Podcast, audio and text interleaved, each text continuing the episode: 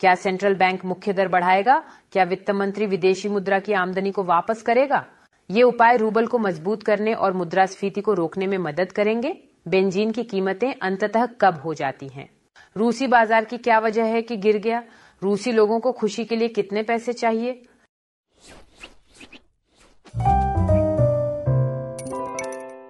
С вами Кира Юхтенко, и это свежий выпуск новостей от команды InvestFuture. Друзья, если вам нравится наша работа, то сразу напомню, не забывайте ставить лайк под видео и подписываться на канал, если вы еще не. У нас тут каждый день выходят новости и образовательные видео. Ну а мы с вами Поехали. Сегодня рынки затаились в ожидании, потому что 15 сентября ЦБ будет принимать очередное решение по поводу ключевой ставки. Консенсуса по этому поводу у экспертов нет. Прогнозы очень сильно разнятся, и это, кстати, ситуация не суперчастая. Наша команда If News провела свой опрос аналитиков. Вот Костин и Греф, например, считают, что никакого повышения не будет. Также думают и в инвестбанке Синара, но при этом есть и другое мнение, что ставку все-таки могут поднять на 1, а то и на 2%. Из-за ослабления рубля инфляция пока что замедляться не хочет. Между тем, от завтрашнего решения ЦБ будет зависеть наша с вами жизнь в ближайшее время в прямом смысле слова. Ставки по ипотеке, возможность взять кредит и даже стоимость новенького 15-го айфона. Конечно, ключевая тема – это курс российской валюты. Сейчас что будет делать ЦБ и не придется ли снова нам покупать доллар по 100? Ну, журналисты обязательно будут допытывать Эльвиру Сахибзадовну вопросами о слабом рубле, о застрявших рупиях в Индии, мерах по спасению отечественной валюты. На завтрашней пресс-конференции она точно будет жаркой. Наша команда там тоже будет, и свои вопросы мы уже подготовили. Какие сигналы даст нам Эльвира Набиулина, вы сможете узнать в нашем телеграм-канале If News. Наша команда уже три года делает лучшую текстовую трансляцию выступления ЦБ, так что обязательно подписывайтесь и следите за судьбоносным решением ЦБ. QR-код на вашем экране, можете по нему перейти, ну а ссылочка на телеграм-канал If News в описании под видео.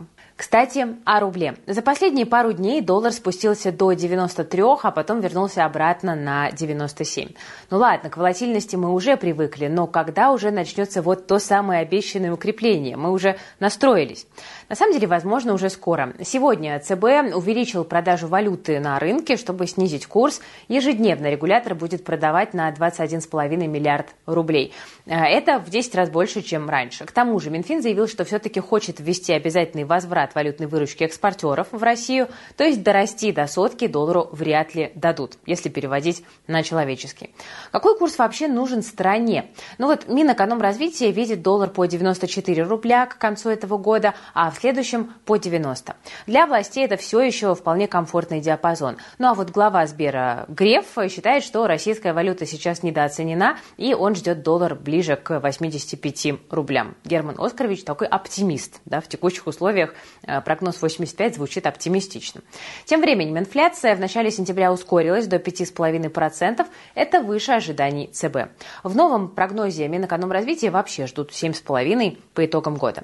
Причины мы с вами обсудим обсудим буквально через минуту, а пока я вам расскажу, почему в начале выпуска я говорила на хинди. Каждый раз, когда я думаю, что нейросети нас уже не удивят, происходит очередной прорыв. Вот смотрите.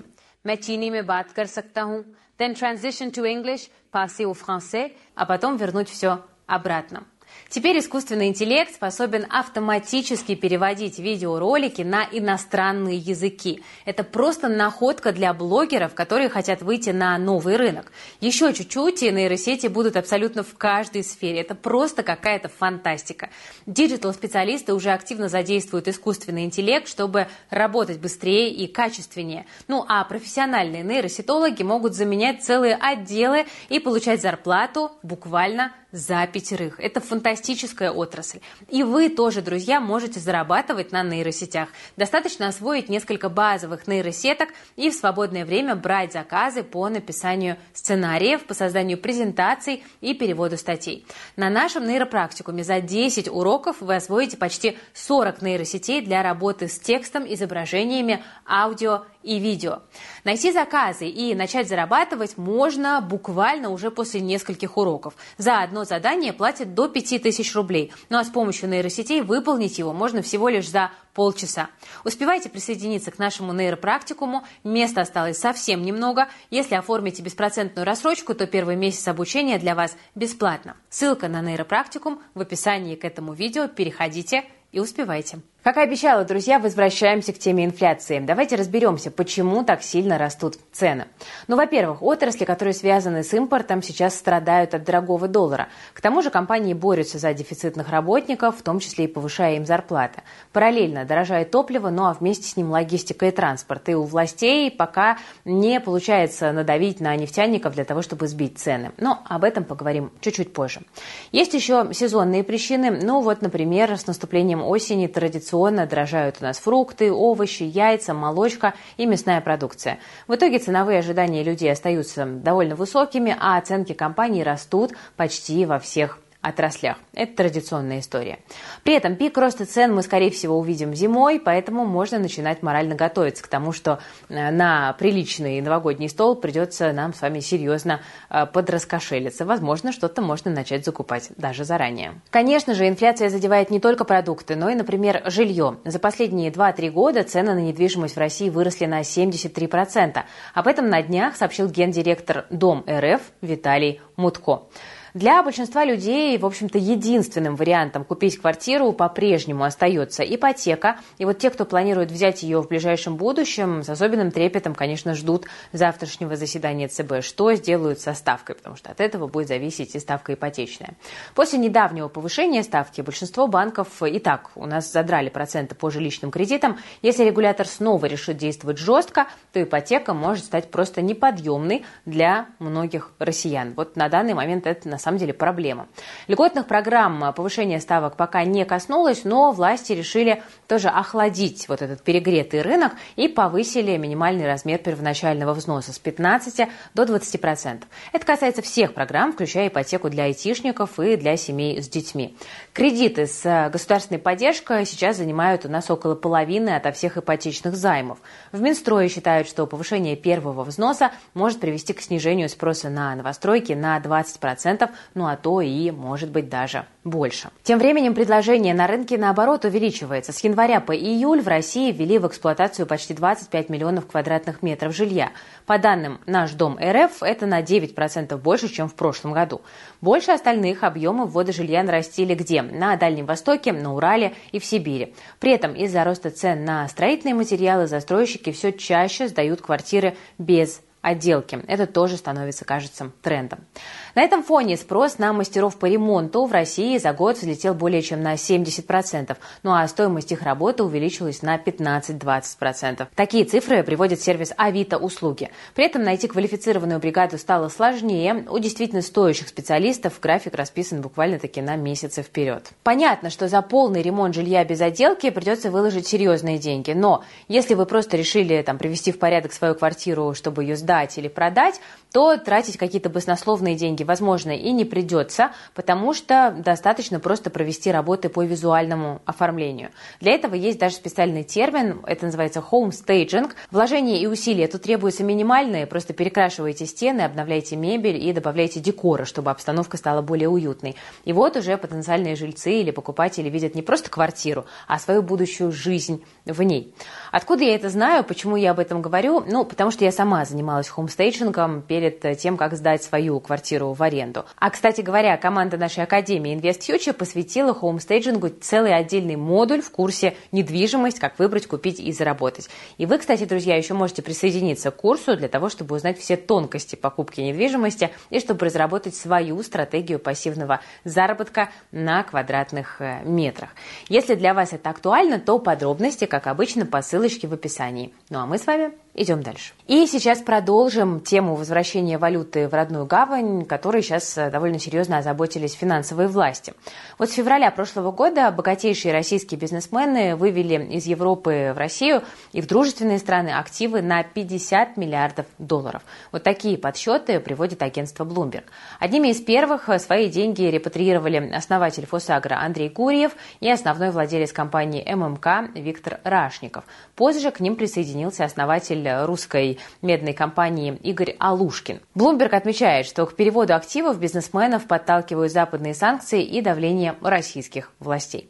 При этом тех, кто пытается выйти из-под ограничений, в Кремле э, считают предателями, потому что вот об этом сегодня заявил пресс-секретарь президента Дмитрий Песков. Также Песков добавил, что они скатываются на антироссийские позиции за 12 серебряников.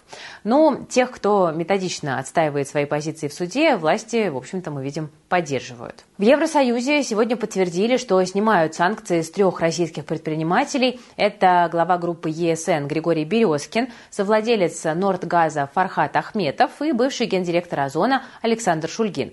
Он, кстати, добился исключения себя из санкционного списка Евросоюза вот именно через суд.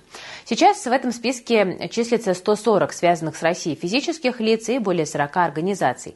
При этом в сводках, которые описывают причины введения санкций, э, тут неожиданно перестали употреблять слово «олигарх».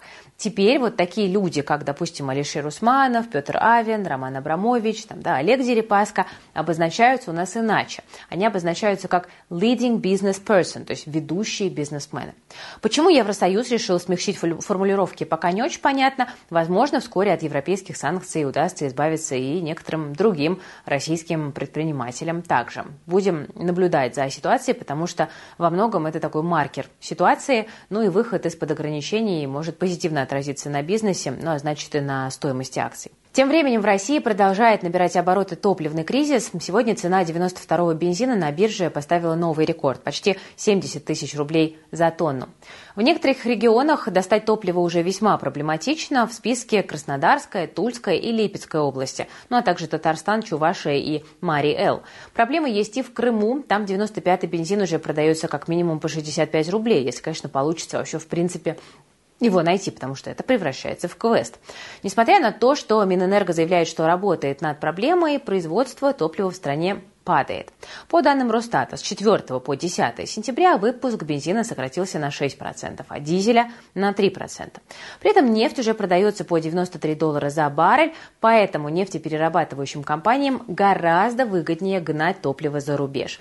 Вот-то предложение внутри страны у нас и падает, ну а власти все никак не могут решить, что делать с оттоком топлива из России. Проблема пока остается очень болезненной. Кстати, своя топливная драма разворачивается и в Венгрии. Там правительство правительство страны обвинило Украину в разгоне инфляции. Киев в очередной раз повысил цену за транзит по нефтепроводу «Дружба», и из-за этого инфляция в Венгрии выросла как минимум на половину процентного пункта. Ну и вот, собственно, власти выражают недовольство этим фактом. С 1 августа тарифы увеличили на 23,5%, но в целом власти Венгрии заявляют, что э, импортировать топливо через Украину стало в 5 раз дороже, и это уже нарушает все нормы. Ну, а на чьи плечи ложатся издержки топливных компаний, мы с вами вами прекрасно знаем на своем примере, да, конечно же, на плечи потребителей. В ожидании завтрашнего решения по ключевой ставке на российском рынке сегодня случилась такая довольно масштабная распродажа. Об этом давайте и поговорим. Индекс Мосбиржи у нас с вами впервые с середины августа опустился ниже 3100 пунктов. И эксперты уже многие не исключают, что началось перемещение капиталов из акций на долговой рынок.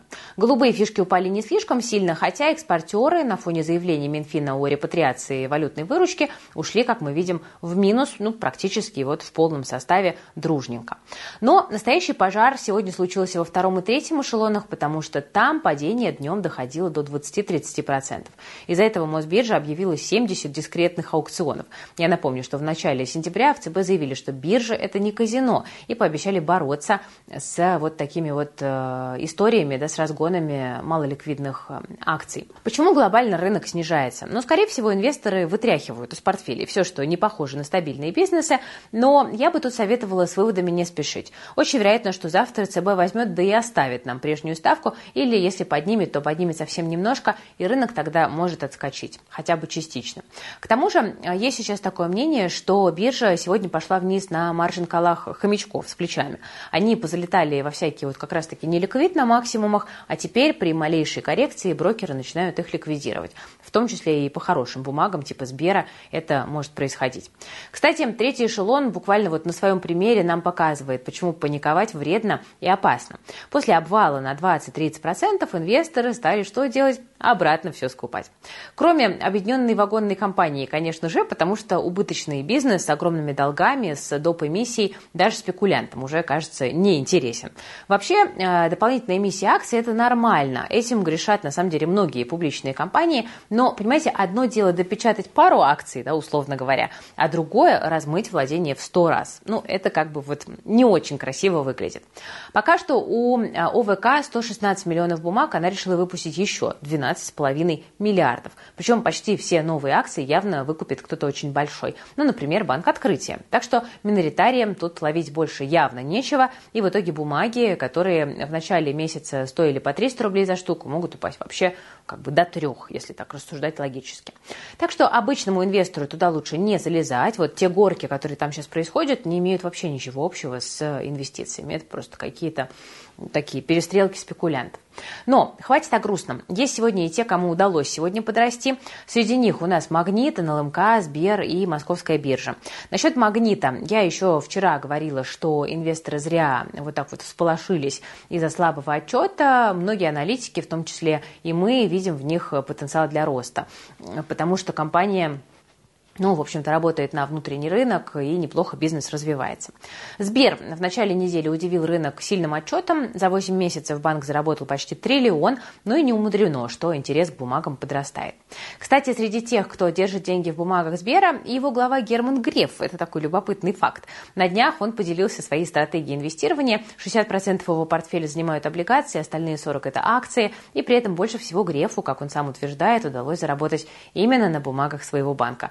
У Сбера вообще какая-то странная история. Помните, недавно вот аналитики Сбера включили в топ акции, акции Сбера. Теперь Греф говорит, что нужно инвестировать в акции Сбера. Ну, как-то, не знаю, по-моему, что-то там у них с э, инвестиционно-аналитической этикой как-то не очень. Ради любопытства мы вот, кстати, специально сходили, проверили, что глава Сбера говорил о своих инвестициях раньше, и оказалось, что три года назад облигации занимали 70% его портфеля. Но, наверное, сейчас интерес Грефа к долговому рынку снизился. Действительно, зачем держать деньги в бандах, если если есть акции Сбера. Как я уже рассказывала и говорила неоднократно, интерес к фондовому рынку в России растет. Ну вот, например, в августе количество частных инвесторов увеличилось практически на полмиллиона человек. Вероятно, люди таким образом стремятся что сделать? Приблизиться к доходам своей мечты, потому что мало кто же приходит на фондовый рынок, чтобы там сохранить, да, в основном приходит с мотивацией заработать, так или иначе. При этом запросы у граждан сейчас не маленькие. Вот выяснилось, что среднестатистическому россиянину для счастья нужно 200 тысяч рублей в месяц. По данным Superjob, с марта эта цифра выросла на 3%. Больше всего, понятное дело, хотят москвичи, 265 тысяч рублей. У жителей моего родного Санкт-Петербурга аппетиты на 35 тысяч меньше. Самые скромные запросы в Ярославле и Барнауле. Там достаточно всего лишь 170 200 тысяч рублей. При этом мужчинам для счастья в среднем нужно на 30% больше, чем женщинам. Ну а на что можно потратить свободные деньги при таких доходах? Вкусно поесть и хорошенько выпить. Что в Питере, что в Москве, место, где это можно сделать, просто море. И светская жизнь, на самом деле, несмотря ни на что, там бьет ключом.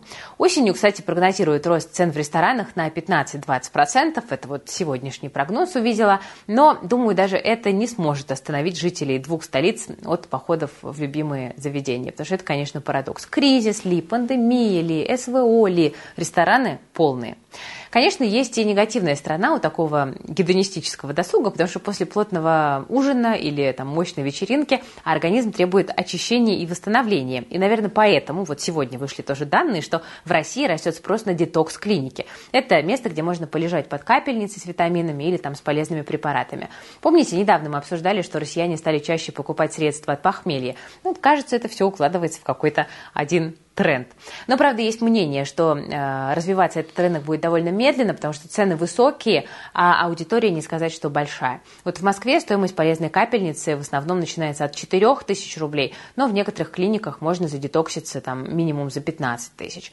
Интересно, проходил ли кто-то из наших подписчиков э, такую процедуру? Если да, то делитесь впечатлениями в комментариях, сколько денег отдали и стоило ли оно того, потому что, вот видите, популярность таких процедур возрастает. Я скажу скажу, что я какой-то вот там основательный детокс организма не делала, но, знаете, мне на самом деле очень интересно когда-нибудь все-таки попробовать э, вот эту практику, когда ты едешь э, в дорогой отель, где тебя не кормят ничем, ты там голодаешь, страдаешь и как бы чистишь организм. Э, штуки довольно популярные, и мне было бы интересно и, себя испытать, и вообще посмотреть, как это работает. Вот тоже напишите в комментариях, если кто-то знает.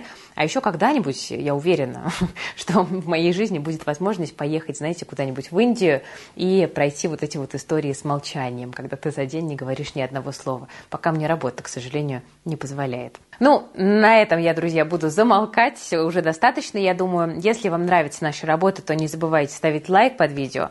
Подписывайтесь на канал InvestFuture, если вы вдруг еще не подписаны. И жмите на колокольчик, чтобы не пропустить а, другие наши полезные анонсы.